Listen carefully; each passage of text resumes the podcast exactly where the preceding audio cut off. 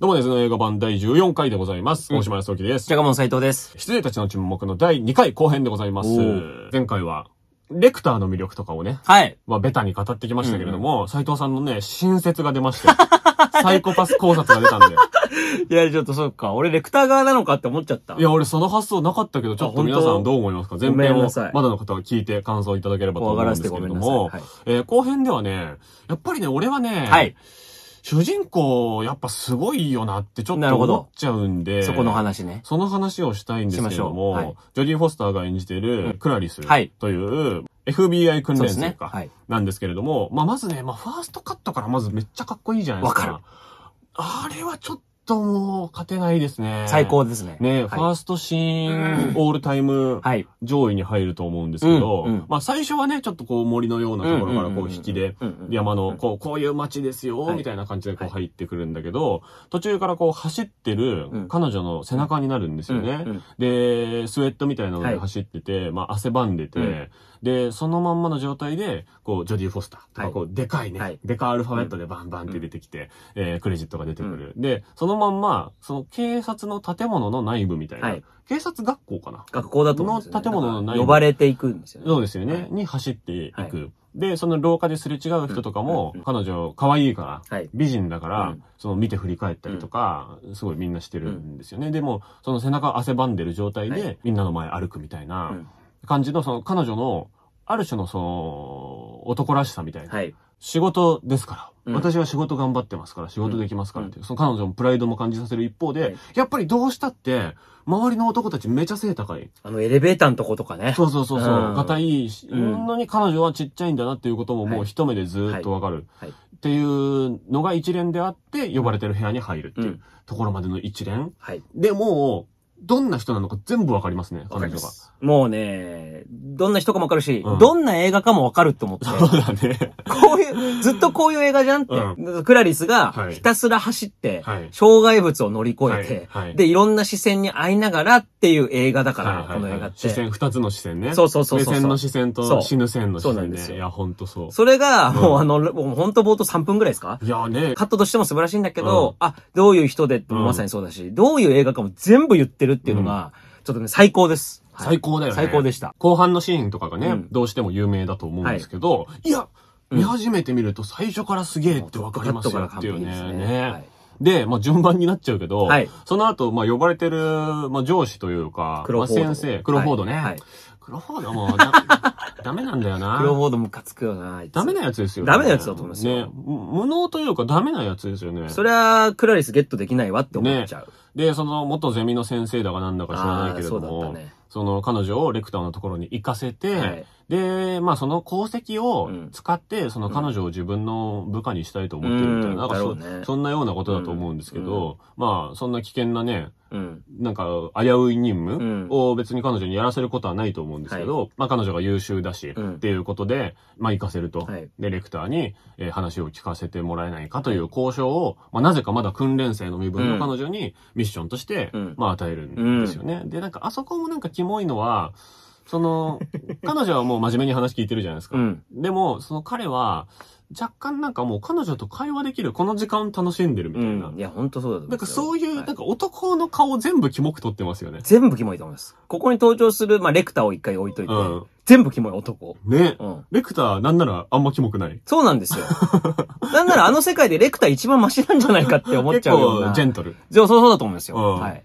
だから、まあでもそこは多分、クラリスがはいレクターにはまろうとしてるからだと思うんですうよ。ん、なるほどどっ。ちかっていうと、口説いてるのはクラリスだからだと思うんですよ。はいはだいから、レクターはちょっとジェントルに見える。はいでもそれ以外の男はみんなクラリスを口説こうとしてる、キモい世界。あのー、レクター担当のあの先生もすごいキモいよね。はい。すぐ帰っちゃうのみたいな。 あれ意味わかんないもんな。あ一の、泊しないのみたい牢な。屋まで案内する人ね。あいつ、あいつムカつく。あいつ3回ぐらい出てきますけど、毎回クラリスは適当にあしらってますけどそね。うなんですよ。どんどん適当になってそきうなまんすでけどすよね。はい。でそれも気づいてないし、うんでもやっぱりなんかそこで口説ける口説けないとかじゃなくて、彼女との会話を楽しんじゃってるみたいな。はい。はいところが基本いいですね、基本的にははいねはい。エレベーター入った瞬間、ん男たちがジロジロ見るみたいなのもそうだし、うんあとあれだ、部屋の、なんか前を通った時にジロジロ見る二人そうそうそうそとうかそういますよね。もうカメラがわーっとパンして、うんこういろいろ移動するんだけど、うん見切れてる男の人たち、違う部署にいる人たちが、みんなクラリスの方うを、んね、で、しかもなんか話してんだろうな。男二人で、ね。なんか噂してんだろうな。うんあ、可愛いみたいなそ言うっそてうるんですそうよ、多分そう言ねっ。てると思あうれ誰みたいな。知らないのみたいな。そ言うっそうそてうるそうんでしょうね。来年入ってくるよ、みたいなねね。 で、なんかね、別に中高生の時とかはぶっちゃけまああっうん。たじゃないですか。うんそ、あるあるの、はいど隣のクラスの子で可愛い子がいるみたいなのとかあったけど、大人になったら、んようやらんわ、っうんはい。ていう、はいようなことが、まあ、まかり通っちゃってるめちゃくちゃな男社会だってこそうとでですすね。ね。うんっていう、まあ、まずその、女性が少ないっうんていうことにも、まあ、飢えてるし、はいその、男としての強さをうん、こう、誇示して生きてきてる人だから、うんうんその、相手にも、その、ルックスとかを求めたりとはかいするような、まあ、歪んだ男主義みたいうんなものっていうのが増長してる空間であるってそいううで。すね。で、クラリスは、なんならそれにちょっと気づきながらも、うんその、やっぱりでも正義感とはいプロ意識が強いから、気づかぬふりして使えるもんは使おうとしてうん彼女はやってるっていう、んんまあかなりフェミニズム映画としてうんうん先駆けてるなってそいうですねう気もする。だから、なんかちょっとポール・バーフォーベン的な、なるほど。あの、近年で言うと、ベネデッタってはいはいはいはい映画がありましたけど、なんかあんな感じもしますよね、ちょっとね。うんその、フェミニズム映画としてのエンタメっていそううね、その側面すごくあると思のうんをやろうとしてるけど、でも側は男性映画に見せてるって。。はいいうはい。側も女性映画っていうフェミニズム映画が多いですけれども、側は男子が好きそうな風に見せかけてるん。っていうのもかなりこう巧妙でうんうん先進的だなとも、まあ思うんですけどね。そこがやっぱね、うんこの映画をただもならぬものにしている深みだなって気がしますね。そうですよね。はいその核となる部分にうはん男尊女卑的なうんものがほぼないんですよね。って僕は今の時点では、2023年の時点ではは見直して思いました。うんうんやっぱりこう、男のキモさ、男のしょうもなさ、うんうん加害性うっんていうことに相当心を砕いてるなそうだね。っていう。で、それがなんならメインテーマでも結構いやあー、ったりそうだすとる思いますしよね。で、その犯人みたいなやつっていうのは、うんこうお母さんの教育で潰されてしまったうん男の人うんなんだけど、やっぱその性についてうん考えすぎること自体は悪いことじゃないんだけれども、それが加害によってしまってる人ってことですよね。で、レクターがどうしたってやっぱ悪人に見えないのは、うんクラリスに結構ジェントルだからだと思うんですよね。そうねっていう、まあ、さっきの話に戻ってきちゃうんですけはいはどいはい、はいはいなんかそこのね、そのクラリス、ジョディ・フォスターを中心とした人間造形うんっていうところがやっぱ羊たちの注目にはめちゃくちゃあって、うん。それをやっぱ若干続編でうんチープな、そうだね。そこじゃねえよっていう、チープな恋愛になってった感じそしう、ね。ものになっていったなーっていうのはあって、それはね、本当にそうで。ね。やっぱりその、僕もそこに関して言うと、その、まあ、視線に関しての映画だなってすごい、はいやっぱはいはい思って。目ね。目、うんで、やっぱりその、もうそれはオープニングからの、その、うんさっき言ってたね、うんクロフォードのとこに行く過程の中で、うんエレベーターの中で、うん。まあ、要は男性優位社会の中で、うんこんなに筋骨隆々うのん、もう男の方がいいだろ、そりゃ、みたいな、ね。社会なわけですよ。うんで、服の色とかもね、そう対対照的に、そね。う対照的にちゃんと赤赤と青っぽい。そうそう、真っ赤なんだメイよね、ビーそうエレベーね。ターね。あれ怖いよ怖いな。ほんと一瞬なんだけどめっちゃ怖いっすよね。そあれねう。で、そういうこう、説明的じゃ全くなくて、うんもう本当にこうカット見せるところで、あ、なるほどっていうことがすごいわかる。うんうんで、その途中であの女の、被害者の女の子の葬式に田舎にさ、クロフォードと一緒に行った時もさ、はいはいはいはい。あの、警察官が、警官が、うんポリスがね、うん、もう部屋中にバーっと埋め尽くされてて、はいはいそこにもちっちゃいクラリスうがん入って、で、その時にクラリスが出てくださいみたいな、うんこっからは我々 FBI が管轄しますんでの時の、この視う線んみたいなものも、すごくこう特徴的にこう描かれていやーわかるわてう、んだからその、クラリスのことをなんかこう、女性として可愛いなっていう意味で、うん。こう見てる視線もあれば、なんだこいつ生意気だなっていううん視線もあって、うんで、それは全て男からによる視線で、うんで、その、見るっていうことの加害性と、うんうん見られるっていうことのまあ被害性っていうか、そこをずーっと構図としてずっとやってて、で、見事だなって思うのが、最後に、バッファロービルの視点になるじゃない。ああ、そうか。暗視はいはいゴはーいグルでねうんうんああ、そうか、そうか。そう。はいはいはいあれが圧倒的に、ううんん、んと、あ、もうどっちが被害者でどっちが加害者かがわかるっていうか、うんうんもうその真っ暗な中でクラリスは見えない状態で、うんうんまあ、滅びるは暗視ゴーグルで、うんひたすらただじっと見てて、うんちょっとこう紙に触れようとする。うん。あのシークエンス自体がもう羊たちの沈黙のう、ん。うーん、集大成とかこう結実していくはいシはいはいはいはーンいにすごくなっていくなっていうう。ん。あの視点ってないんだよね。そ確かのにね、ずっと見られることの嫌だなーっていうことはがい、ずーっと描かれていくんだけはど、い最後ガラッと変わって、そうですね。そう。だから、見る側になってる。そう、見る側になってる。で、見る。る側になった途端にうん、 F まあ、POV ですよねうん。あ、有利なのこっちだみたいな。し、居心地悪いっす居よ、ね。心地。地すごく悪いのクよ。ラリスがかわいそうとかじゃなくて、ああ、お俺こっちじゃ嫌なんだけど。嫌っだって思てなりう。ますよね。で、あれは特にバファロービルっていう犯罪者の視点だからってのはもちろんあるんだろうけあるんど、だけど、そうじゃなくてもね。そうじゃない。ないんですよ。うんなんか無防備な誰か、女性、小柄な女性を、何も、もう多分、有利じゃん、こっちが、うん有利に立ってるっていうことがすごく居心地が悪いっていうことが、うん。すごくこう、なんか、キモいなっていうか。ねえ、キモいって、そう。だからこうの、ん。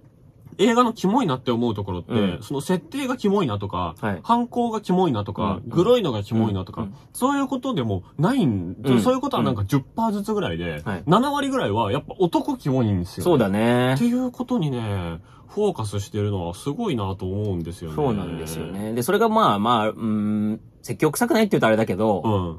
やっぱ、け警察官っていう中では、やっぱりどうしても肉体的にね、屈強なものが求められて、はい。やっぱやばい犯罪者がいるってなったら、やっぱその男性がね、うん。ああいう風に多くなるっていうのは、まあ、やむを得ないっちゃやむを得ない。はい。でもその中に、やっぱりこう、いなきゃいけないクラリスっていうことが、善悪っていうものを通り越して、やだな、この空間。うん。うん。なんか、痛くないな、キモいなって思えるっていうのが、やっぱ見事な作りになっているという。だからその、もちろんその、あの、男性とね、クラリスが1対1で喋ったりとかいろいろあるじゃない。うんうんだいたいクロフォードと、うん。えハンニバル・レクターの担当の博士と、うんあと、えっと、この眉を、あの、はいはいはい蛾のね、幼虫をはい。しに行った時にほら、博口物説館いてくるかなんかのね、かそう、図書博物館かなんかの、はいはいあの、オタクっぽい人はがい話しかけてきてとかっていうぐらいに大体絞られると思うんですけど、レクターは、その、み、ちゃんと、クラリスのこう内面っていうか、そのうん中身のことについて知ろうとするっていう、うんこれ恋愛的な話でもあるのかもしれないけど、でもそれ以外のみんなって口説こうとするんだよね。うんやっぱその、見た目の話するそしうね。見た目で入って見た目の話で入って、うん中身を知ろうとしないで見た目だけで口説こうとするっていう、うん要はもう分かってない男たちっていう中で、やっぱりレクターに関してはやっぱりその、もう直接的にああ、そうね。過去のことを聞かせて、君のことを聞かせてって言ってくるっていうこそうとが、ね。ちゃんと会話に実はなってるなっていう確かにね。だから、レクターも口説いてるのかもしれないけど、うん口説き方としては、うんやっぱ一段時代進んでるし、うん一段スマートだから、うんそりゃあね、その、クラリスを狙ってるレースだとしても、はい普通にレクター勝っちゃうよね。っそうそうそうそう。ていうのはあるし、やっぱね、今聞いて思ったのは、やっぱみんなが、その、こんなに可愛い人初めて見たよとか、はいはいはい。キモいこと言うじゃないですか。で、それに対して、レクターが、えっと、最初は、うん。あいつになんて言われたんだみたいなこと言いますよね。うんそのはいはいはいはいはいはい。匂うぞって、ね。はいはいはい。で、そのつ次にな何,、うん何言うか覚えてますなんて言ったっけ香水を言うんですよ。ああ、はいはいはいはい。匂わないけどな、みたいなやつか。そう、はいはい、俺は匂わなかったけど、はいあそこが臭いぞっていう、うんうんその、セクハラヤジみたいのをはい飛ばしてきたやつ、うだから、俺ね、だから殺したんだと思うんですよね。まあそうだろうね。レクターはそうですよねだ絶対そうそうだです よね。だからその時点でクラリスのこと好きじゃん、うんレクターとは思うんですけど、殺したよ、どうみたいな感じで手柄で見せたかったんだと思うんですけど、そこはね、クラリスに多分あんま刺さってないと思う。うんそこはちょっとね、レクターの方聞いちゃってるよね。そう。キモいキモい。それはキモいみたいな部分も、レクターにはまああるんだけど、そのね、香りにフューチャーするっていうのが、なんか香りにいきなり言及するっていうのが、うん。それはそれでめっちゃキモいんですよ。そうだねから、レクターの最初の印象キモいんですけど、でも他の男たちがルッキズムで入ってるのに対して、そうだねレクターは、いや、彼女が自分にいいと思ってつけてるものうん。を褒めてるのそうで、だねやっぱね、0.5段スマートなんですよね。わかる。一般の人がやったらキモいですよ。うん一般の人が、ってやって、うん何々のボディクリームはとい何々の香水だね。うん香水の方は今日はつけてないね。はいって言ったら、まあそれはめちゃくちゃキモいんだけど、はいキモいでも、後から見ると、遡ってみると、やっぱりね、視覚じゃない話から入ってる。そうだね。うん。で、そ多う分当たってるんでしょあれ。多分。当たっってると思う。そういう顔してたから。そうですよね。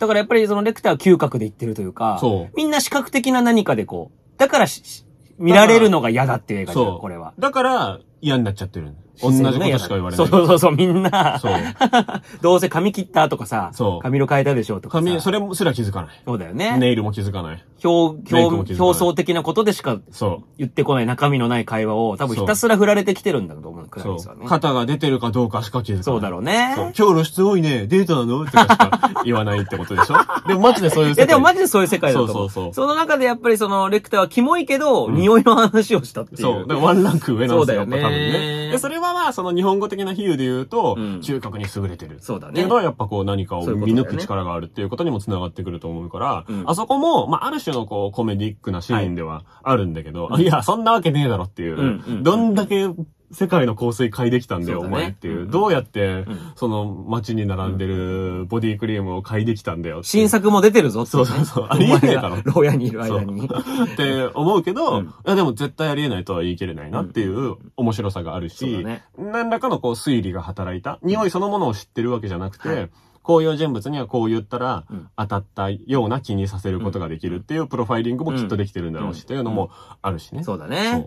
で、あと、そうだ、はもう一個思ったのは、もうほんとめちゃこれ些細なうん邪推なんですけど、アメリカの映画で、あのシーンを撮るとしたら、100人中80人ぐらいの監督は、せっかくだから、お尻も映るように撮ると思うんですよね。あー、マイケル・ベイとタランティーノは確実にそうでいすや、よね。 100%そうでしょ。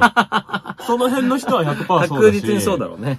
なんなら、うんもうそんなに下品じゃないなく監ても督ねで、だとしていいんじゃ ないも、かとクリストファー・ノーランだとしても。ノーランだとしても、もしかしたらそうそうそう、うん背中からお尻まで含めた、なんかしらこう、目に映えるはい。要素を入れるっていう、はいまあ善意にも、はい基づいて、そういう角度で撮ると思うんですけど、映んないですねそうですねせ背中とか肩とかまでしか映んなくて、なんなら汗ばんでるスウェットっていう、はいセクシーじゃないものうん。うんですよね。まあ、芋臭いよね。そうそう、そう、芋臭い。うんそう。汗ばんでるもそうだし、うんスウェットもそうだはし、その可愛くないもの、セクそうシだーねじゃないものを映すんだけれども、でも彼女には感情移入させるっていうところがね、あお尻が入ってないっていうところがね、そうだね確かにねすげえ新鮮だなと思いましたね。そそうそうそう。全然、ひちょっとした引きでもいいしね。そうそうそう。そんな寄るとは思わないけども、そそれはあり得るし、あとなんか途中でドレス着させるとかあるじゃない、よく。う。そうね。なんか、潜入するために、そコスプう。レ的そなうそうパそうそうそーティーとかに潜入させて、胸が出てるようなものを着させるとかっていうのう。も、全然あると思うのよ。うんなんか、あるプリティウーマン的なあさ、る。やってもいいし、別にね。田舎っぽかった娘が、うんハンニバル・レクターと関わることでどんどん大人になってって、うん最後はピンヒールかなんか履いて、みたいなことってはい全然容易にあると思うんですけど。ジャンル映画なら別に全然やあってりもますいよいしね。ね。はい。全くないもんね、そんな全くないし、あとね、メイクも変わんないんですよね。変わんない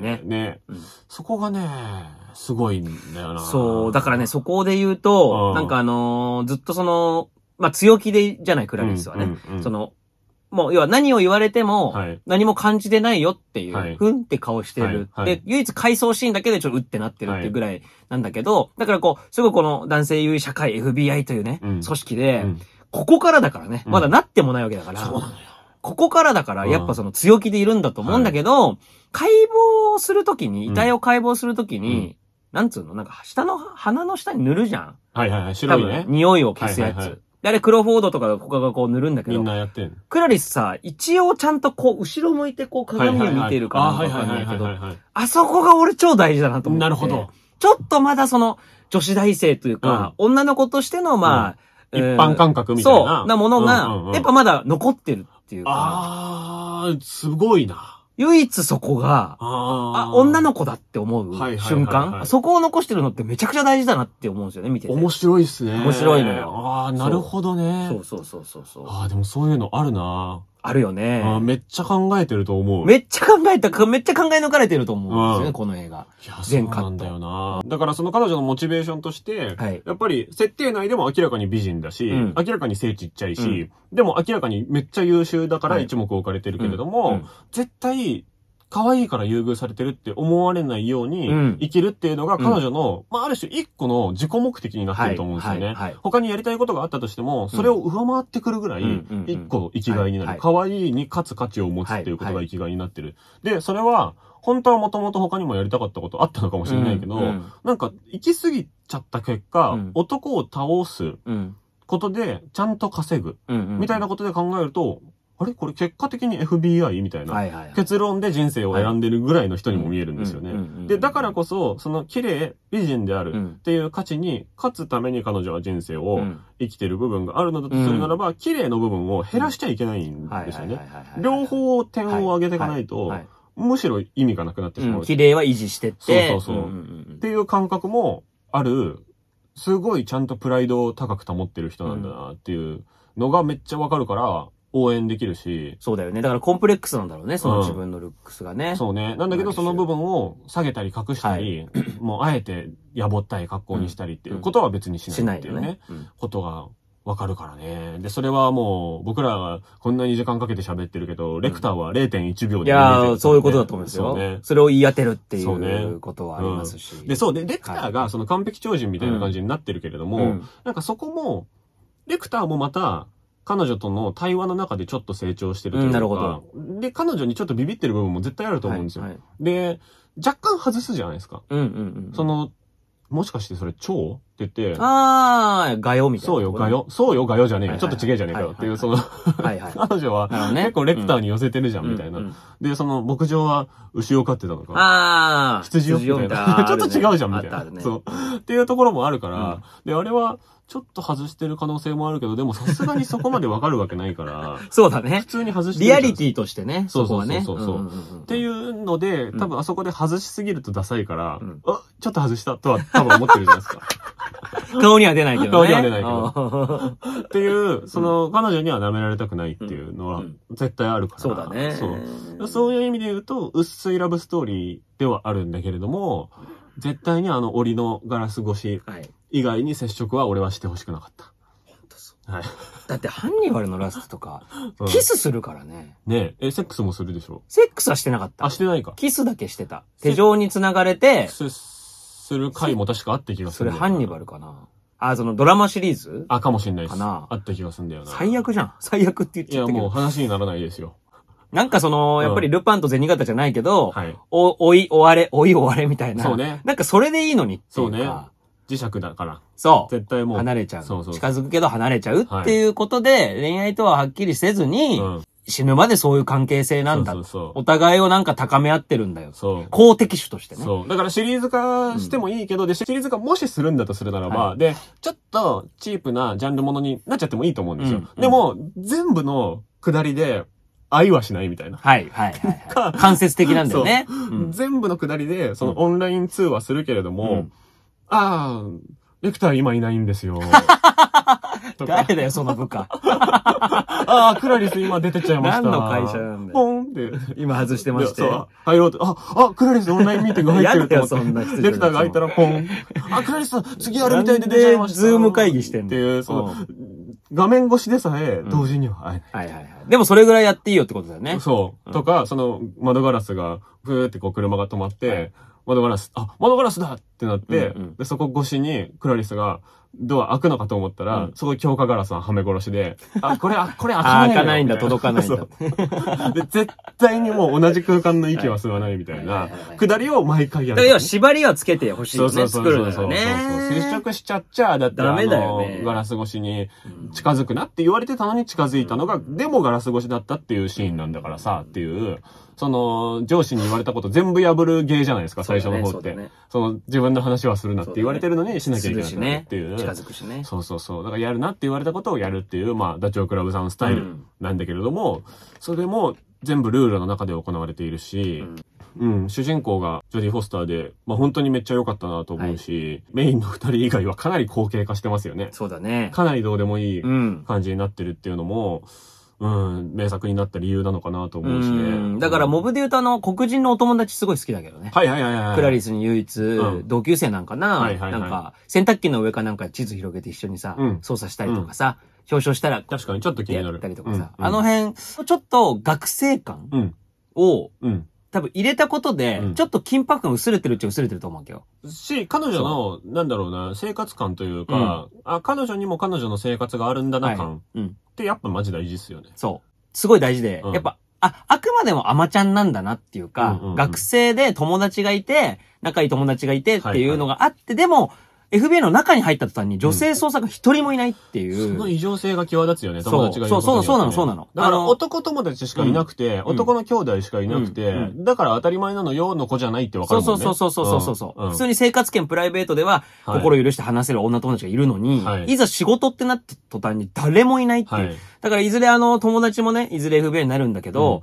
なるんだろうけど、うん現 FBI に女性が一人もいないってことは、うんまあ、ことぶき退社をすぐしちゃうのか、そうね心が折れてやめちゃうのか、うんなんか出向されちゃうのか、うんとかうん思えるし、だって訓練生は女性にいっぱいいるわけじゃん。はい。でもこの本番になるといないっていう、どれだけ厳しい世界なのかっていうことが、素晴らしいよね。わかる絶対に意図的じゃないですか。絶対に意図的です、ねこれだは。って訓練生のオはいーディションするときには、男女そうです同じようにやって絶対そうでてすはい、で、プロの方を選ぶときにはうん、背の高い屈強な男性のみでですオーディションしてるわけですよそうね、です多分ね。はい。はいいいいですよね、そういうのはね。もうね、もうえ、ちゃんと映画です。うんはい。で、まあその、バッファロービルに関しても、はいまあ描写としては、うんまあ確かにセンシティブなところはあって、もちろんねその、盗作者はいっ。ていう風に字幕では出てたと思うんですけれども、まあ、おそらく、まあ、明らかに、えー、セクシャルマイノリティの描写っていうのうんは、ある、あって、はいで、それをこう、ね、正規を、はい、隠してみこう、た股い間に挟んはいはいではい、女性にはい。なりたいみたいなのが、あの、ママザーコンプレックスうとん結びついていうんる、みたいなものも、まあ、あったりはするんだけど、でも、そこも、なんだろうな、ネタ化してるのはあくまで見てる側であって、なるほど。その彼には彼なりのめちゃくちゃな苦悩があるっぽいことはかなりちゃんと匂わせてそおういだて。びっね。びっくりした。くり した。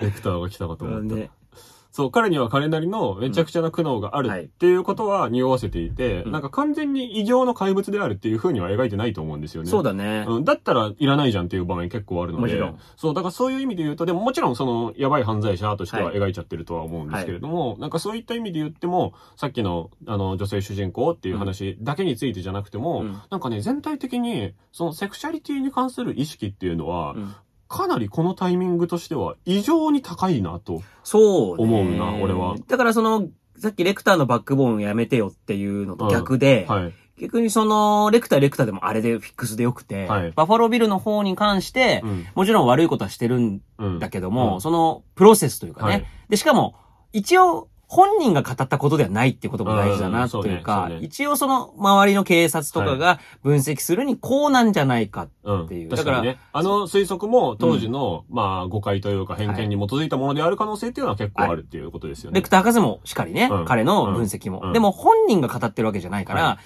らそれはやっぱりまあ、まだね、捜査の発達もまだうん30年前だし、とうもんちゃんと思えるうんようになってるっていうのも、やっぱすごく大事だな、そうですそうですねね。はい。はいっていう感じかな。はいやっぱ、いくらでも語れちゃうので、なんかだとま思たいますは、イベントとかで余計な話するかもしれないですけど、やりましょう。何回でも、ね、ジオンリング、羊たちの注目はいくらでも やりましょ変う。なトライアングル。だし、はいまあ、改めて続編のね、なんかシリーズとかをちょっとちゃんと触れてみて、はい。